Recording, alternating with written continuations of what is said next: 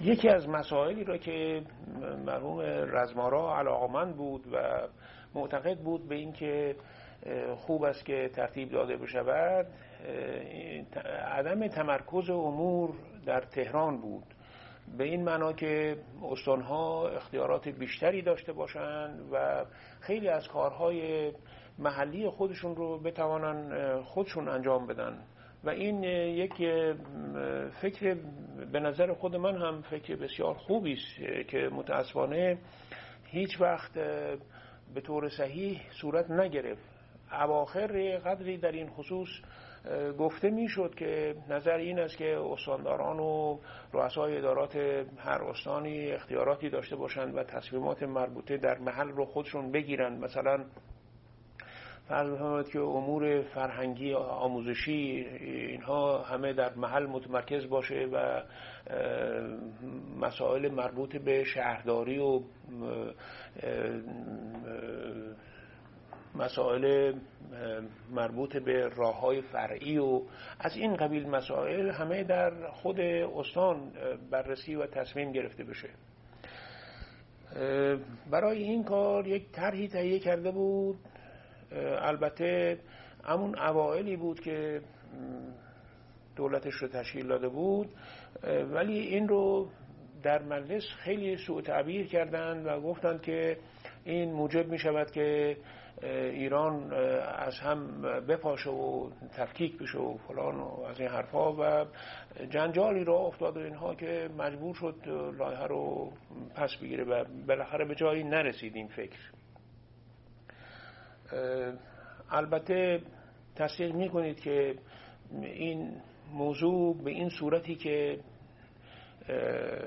در اون زمان متداول بود وضع خیلی بدی بود. فرض بفرمایید که شهردار بندر عباس رو تهران با تعیین می‌کرد که مثلا کی شهردار بندر عباس باشه و بعد یه مرد تهرانی رو میفرستادن به بندر عباس. و در اونجا تا بخواد آشنا بشه با مردم و با محل و با شهر و با احتیاجاتش و با موقعیتش و اینها مدت ها طول می‌کشید و قبل از اینکه بتوانه تصمیم صحیحی بگیره یه کار مناسبی انجام بده عوض می‌شد. یا فرض بفرمایید که از لحاظ تعلیمات و به علت اختلاف فوقلاده فصلی که فصول در ایران هست روزهای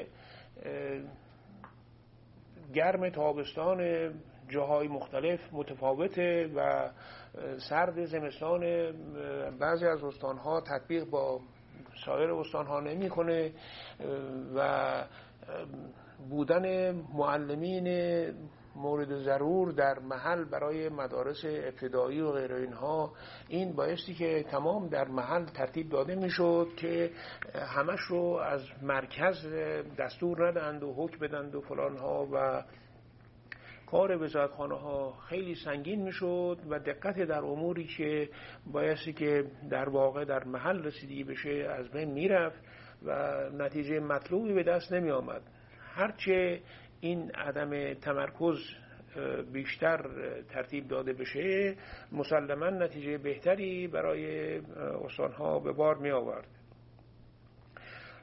به هر صورت فکر خوبی بود که اگر مجلس با نظر مساعد به این موضوع توجه می کرد و بررسی دقیق می کردن یک لایحه خیلی جامعی تهیه می‌شد و فوق العاده برای پیشرفت امور مملکت می توانست مفید قرار بگیره. در واقع جوابی به مسئله آذربایجان تا حدی بوده دیگه نه؟ بله یه مقدارش فکر می‌کردن که این شاید نقشه ای است که خارجی ها کشیدن که ایران رو تجزیه بکنند و از این افکار مسموم تبلیغ می‌شد بر علیهش.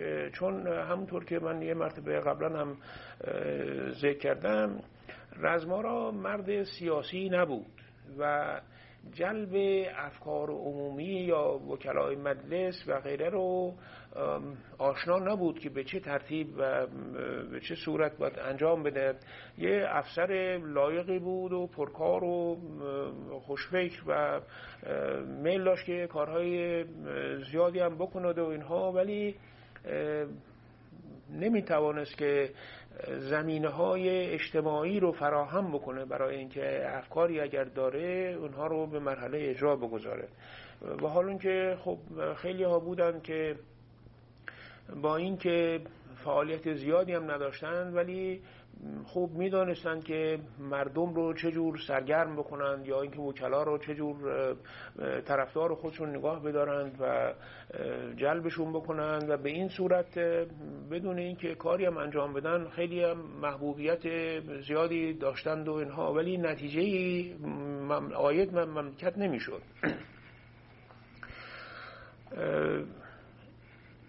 وضع اون روز مملکت یه جوری بود که متاسفانه وکلای مجلس اختیارات زیادی داشتند برای اینکه همه گونه در مسائل دخالت بکنند و حدی هم برای این دخالت ها قائل نبودند و بین اینها افراد فاسد گاهی که پیدا می‌شد موجب فساد زیادی می‌شد.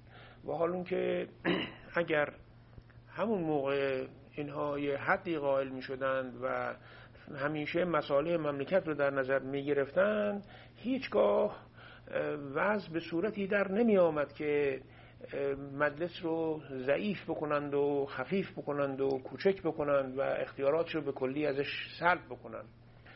ولی بینابین هم متاسفانه هیچ طرف اعتدالی رو مراعات نمی کرد و یا از این طرف می شد یا از اون طرف. یا اختیارات فوق العاده زیادی به مجلس داده بودند یعنی داشت طبق قانون اساسی و زیاد روی در مسائل می‌کردن دخالت در امور اجرایی می‌کردن و یا اینکه دستگاه اجرایی اونقدر اونها رو محدود می‌کرد و اختیاراتشون سلب می‌کرد که به کلی بلا اثر می‌شدن.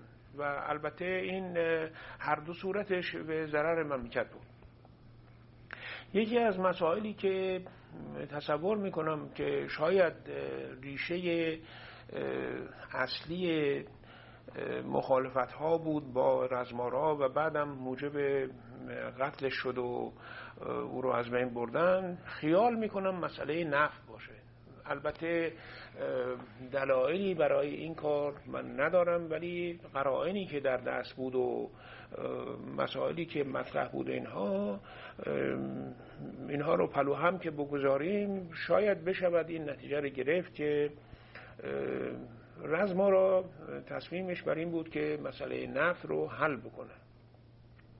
و یادم است که یکی از روزها که جلسه هیئت دولت بود با نهایت بشاشت و خنده گفت من مجره خوبی دارم برای شما به در هیئت دولت و اون این است که مسئله نفت رو من حل کردم و دست کرد جیبش یه پاکتی رو در آورد که گویا موافقتی بود که از یا کنسورسیوم یا از شرکتی گرفته بود اینها مطلب رو مطلب رو مطرح نکرد. و نشون داد گفت این اینم سندش هست و اینها. و ما که پرسیدیم که خب چیه موضوع چه اینها گفت که چون هنوز در مراحل ابتدایی است چیزی حالا بحث نمی کنم تا برسد یه پخته بشه و بعد البته در هیئت مطرح خواهد شد اینها. و اطلاعی که بنده بعدا از نزدیکانش که من جمله آقای هدایت بود که معاون اداریش بود. اسم نه نه. داد در دادگستری بود. قاضی بود هدایت. اسم کوچکش یادم نمیاد. به هر صورت. از آقای هدایت اینا پشتم گفت مسئله پنجاه پنجاه رو او ترتیب داده که برخلاف گذشته یک تفاوت فاحشی در مسئله نفت میشه. چند روز بعد که مرحوم آیت الله فیض فوت کرده بود اون هم باز از قراری که شنیدم و حافظم یاری می‌کنه در حدودی که یاری می‌کنه این بود که علم پیش رزمارا میاد و بهش می‌گوید که در مسجد شاه ختم آیت الله فیض را گذاشتند و شما خوب است که بروید اونجا. و او رو راش میاندازد و میبرتش به مسجد. و در مسجد بود که اون حادثه قصدش قصد اون چیز نجار اسمش چی بود؟ تحماسبی نسبت به او. حالا در اینجا هم اقوال مختلفی بود که تحماسبی تیراندازی کرده است ولی تیری که به رزمارا کارگر بوده است تیر دیگری بوده است که معلوم نیست حالا از چه ناحیه‌ای بوده است و اینها. به هر حال یک قتل مرموزی بود. خیلی روشن نبود. من اون وقت در وزارت راه در دفترم مشغول کار بودم و هیچ اطلاعی از هیچ جا از این مطالب نداشتم. اطلاع دادن که رزمارا تیر خورده و فوت کرده و هیئت دولت تشکیل شد. به ریاست آقای یادم نیست حالا اسمشو اگر چیزا دارید من می‌تونم بگم بله. و گفته شد به اینکه مرحوم رزمارا متاسفانه مرحوم شده است و دیگر دولت در واقع کارش تمام است و نخست وزیر دیگر و دولت دیگری باید بیاید. این بود که گزارشی به عرض شرف عرض رسید حلازات فرموده بودن یکی دو روز کار رو اداره اداره کار رو در نظر تحت نظر داشته باشید تا نخست وزیر جدید انتخاب بشه و ببینیم چه میشه. البته ما دیگه می‌دانستیم که دیگه کاری نیستیم و برکناریم. بنده منزل بودم دیگه کاری که در دستگاه دولت باشه دیگه نداشتم و تا خبر رسید که آی علا نخست وزیر شدن. سمت با قبلش چی بود قبل از اینکه نخست وزیر بشه کی؟ آقای علا. وزیر دربار نبودن اون موقع؟ چرا مثل وزیر دربار بود؟ یادم نمیاد درست. متاسفانه حافظم یاری نمی‌کنه که هستش بله تو چیز اگر نیا کنی همون نخست وزیران که گفتن بله. اونجا قطعا اینجا توی این وزرا وزیر دربار هم داره نداره نداره ولی در چیز نخست وزیران اگر نگاه بکنید مال ابراهیم صفایی اونجا داره که سمت های مختلف علاچه بوده و فلان ها و همه رو روشن می‌کنه. آیه علا که نخست وزیر شد خیلی جالب بود که بنده با ایشون سابقه زیادی نداشتم البته. احمد هومن معاون اداری چیز بود آیه علا بود. احمد هومن من توی خیابان تخت جمشید می‌رفتم پیاده داشتم می‌رفتم با اتومبیل به من رسید و نگه داشت و رسید گفت آیه شریف ما کجایی؟ ما مدتی است پی شما میگردیم و شما رو نمی‌تونیم پیدا کنیم. گفتم اون منزل بودم. تلفنم هم تو دفتر تلفن هست. تلفن می‌کردید و اینها. گفت به هر صورت آیا الان خواهش کردن که همین الان منو فرستاده بودن که بیام مثلا شما رو اطلاع بدم که بیاید بریم به پیش علا. گفتم برای چه کاری اینا؟ گفت اونش نمی‌دونم ولی آیا علا شما رو خواستم رفتم اونجا. منصور اون وقت رئیس دفتر چیز بود. رئیس دفتر علا بود. رفتیم اونجا و علا مرا پذیرفت و خیلی اظهار محبت کرد و بعد گفت که ما برای پست شهرداری شما رو در نظر گرفتیم که شما شهردار تهران بشید. من ازشون صدا کردم که مرا از این کار معاف بدارید. من خیلی مایل نیستم که شهرداری تهران داشته باشم. به دلایل بسیار. برای اینکه در درجه اول اونجا بایستی که اتاق شهر تشکیل بشه که نداره اصلا. و شهرداری تهران طبق اصول صحیح شهرداری هایی که در همه جای دنیا اداره میشه نیست. و من بیشتر میل داشتم که کاری که می‌کنم یه قدری منطبق باشه با یه اصولی. ولی ایشون اصرار کردن که نه شما برای این کار در نظر گرفته شدید و و اگرم لازم اقدامی در این زمینه ها بشه خودتون بیاد ترتیب بدید و از این حرفا. حکم بندرم داد فورا نوشتند و منصور آورد اونجا و امضا کرد و داد به من. قبل از بنده در شهرداری دکتر نامدار بود زمان رزمارا. دکتر مهدی نامدار بود به نظرم اسم کوچکش مهدی نامدار آمد منزل ما که شنیدم شما به سمت شهردار انتخاب شدید و اتومبیلم آوردم اینجا که دیگه در اختیارتون باشد و و فردا شروع کنید به کار.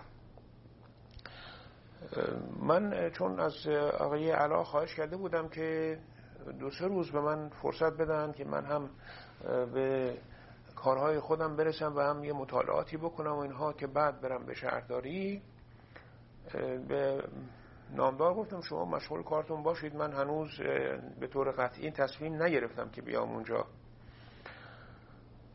او رفت و یک روز بعدش منصور تلفن کرد که اون حکم چیز رو شهرداری رو آیا علا گفتن که نگه دارید تا بعد به شما خبر بدم؟ من متوجه شدم که یه اشکالی هم در کارش پیش آمده. بعد از اینکه تحقیق کردم معلوم شد که یه چند نفر از وکلای مخالف رزمارا در گذشته و در رأس اونها حسین مکی رفته بود از پیش علا و سخت اظهار کرده بود است به اینکه شما از وزرای رزمارا نباید در کار بیارید و فلان ها گفت من در کابینه به همین دلیل من قرار بود برم کابینه ولی برای اینکه در کابینه نباشم به من گفته بود به شهرداری برم.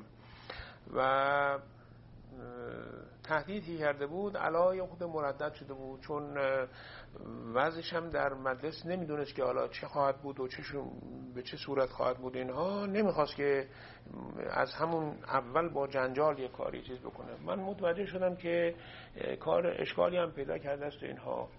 به منصور گفتم که به علا از قول من بگویید که هیچ گونه ناراحتی و نگرانی نداشته باشند. من هنوزم نرفتم به چیز به شهرداری و همجور که به خودشون مرز کردم زیاد من نیستم به اینکه اونجا برم. اگر که اشکالی در کارشون پیش آمده و شخص دیگری رو در نظر دارن که اونجا راحتتر براشون هست که بیارن بنده نهایت موافقت دارم. من هر وقت پیش آمد کار دیگری که مناسب باشه در خدمت هستم. و منصور رفت به علا هم مطالب رو اینان گفت و بعد آمد گفتش که پس خواهش می‌کنم اون حکم رو بفرستید. من یه نفر میفرستم بفرستید اینجا. یه نفر از دفتر نخست وزیری آمد منزل ما و اون حکم رو دادم براش بردش. بعد از چند روزی علا خودش به من تلفن کرد که ما در سازمان برنامه اونجا یک تجدید نظری در شورای عالی سازمان برنامه شده است اینها میل داشتم که شما برید اونجا. گفتم اونجا من حرفی ندارم موافقم و حلم خوبه. و من عضو شورای عالی سازمان برنامه شدم. قبلا رئیس شورای سازمان برنامه منصور الملک بود. او رو برداشته بودنش و آقای حسین احمد حسین خان عدل رو گذاشتن اونجا. احمد خان عدل البته در زمان خودش خیال می‌کنم که از لحاظ کشاورزی ایران شخص اول بود. هیچ کس اطلاعات وسیع او رو نداشت. ایران رو خوب میشناخت مسافرت های زیاد کرده بود تحصیلاتشان در زمینه کشاورزی بود و مرد کاری هم بود. این بود که انتخاب او برای ریاست شورای عالی سازمان برنامه بسیار انتخاب خوبی بود. ارز کنم که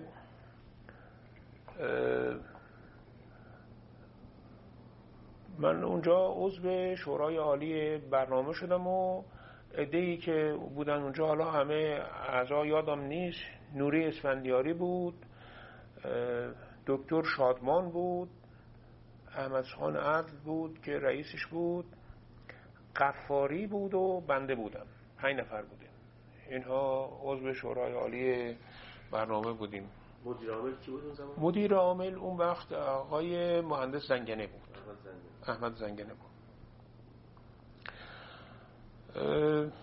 وضع سازمان برنامه اون وقت طوری بود که خیلی از برنامه های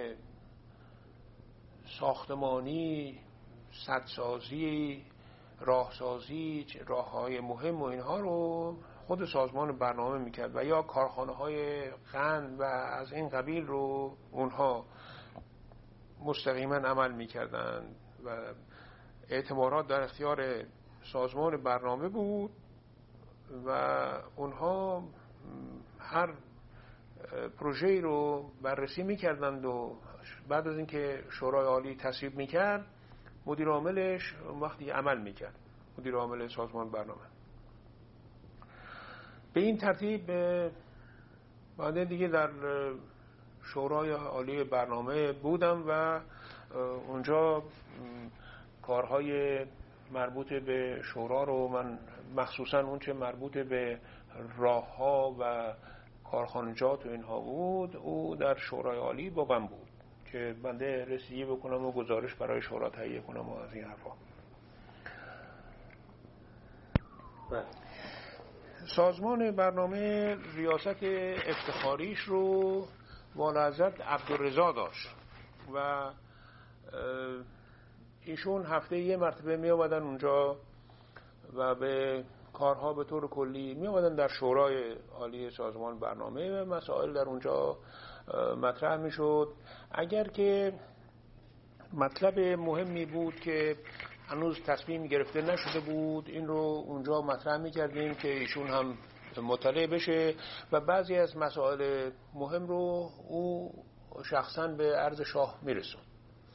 ولی مطالب معمولی اونچه که بود در اونجا یه گزارشی بهشون داده می‌شد که چه کارهایی شده و چه تصمیماتی گرفته شده و چه تصمیماتی در پیش است که بایستی گرفته بشه و از این مسائل و باید ارز کنم که ایشون دخالت زیادی در مسائل و امور نمی کردن اما همون سمت سرپرستی عالی که داشتن اونجا می آمدند و رسیدگی های می کردند و گزارشاتی هم اگر لازم بود به عرض ایشون می رسندن.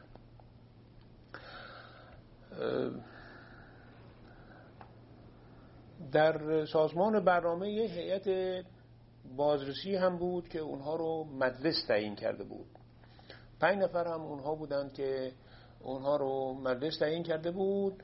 کارهایی که انجام می‌شد اونها از لحاظ مالی و تطبیق با مقررات و غیر اینها بررسی می‌کردن و در واقع وقتی که اونها یک مطلبی رو تصدیق می‌کردند و امضا می‌کردند از لحاظ سازمان برنامه دیگه خاتمه یافته تلقی می‌شد.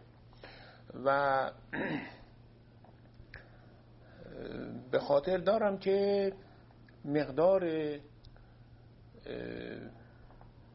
کارهایی که اینها باعثی که رسیدگی می‌کردن گاهی اوقات به قدری زیاد می‌شد که چندین ماه ممکن بود عقب بیفته کارهاشون.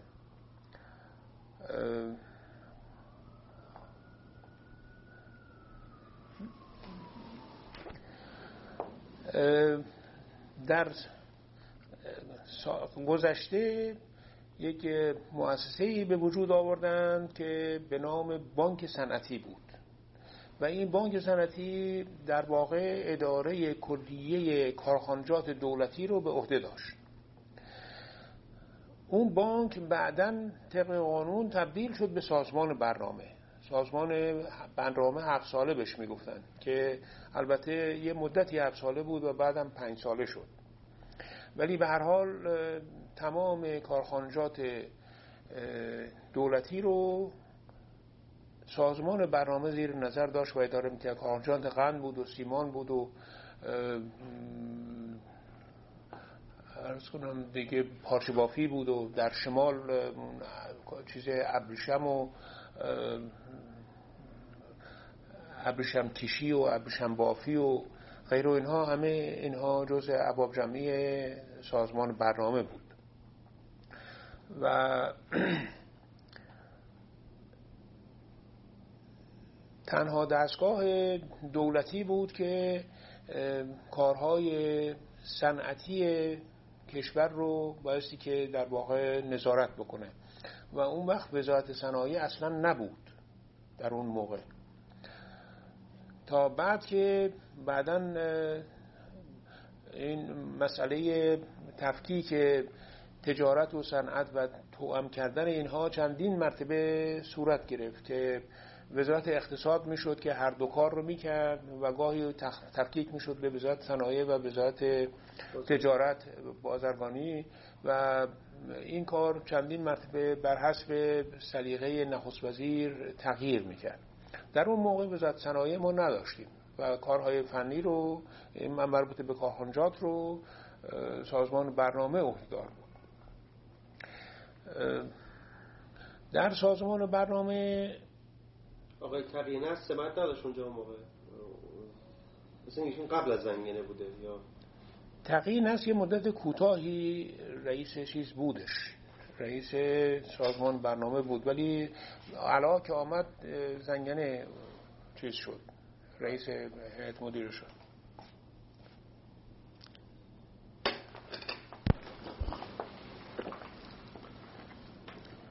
پس در زمانی که آقای علان نخست وزیر بود دفعه اول سرکار بیشتر وقتتون در سازمان برنامه من در سازمان برنامه بودم. کار دیگه می‌کردین یا این تمام وقتتون رو نه من تمام وقتم اونجا بود و کار دیگه نداشتم. نخیر و زمزمه به اصطلاح پایان کابینه علا و روی کار آمدن دکتر مصدق چه به خاطر دارید؟ یعنی واقعا یه امر طبیعی بود که به همین ترتیب اون بره و این بیاد. مصدق که در مجلس علا کابینشون یکی دو ماه بیشتر طول نکشید. و بعدش کابینه مصدق آمد. یعنی جریان این بود که جنجال نفت خیلی بالا گرفته بود و در مجلس هم عده زیادی له علیه مطلب نفت اظهاراتی می‌کردند و یک موضوع خیلی حادی بود و جمال امامی برای اینکه کار رو به گردن خود مصدق که مخالفت می‌کرد بگذاره پیشنهاد کرد که او نخست وزیر بشه. و در اون موقع یادم است که پیشنهاد نخست وزیر از طرف دو مجلس می‌شد. به این معنا که جز حقوق مجلس بود که از مجلس رأی تمایل می گرفتن اون وقت بعد فرمان برای هر کسی که رأی تمایل داده صادر شده بود داده می شد این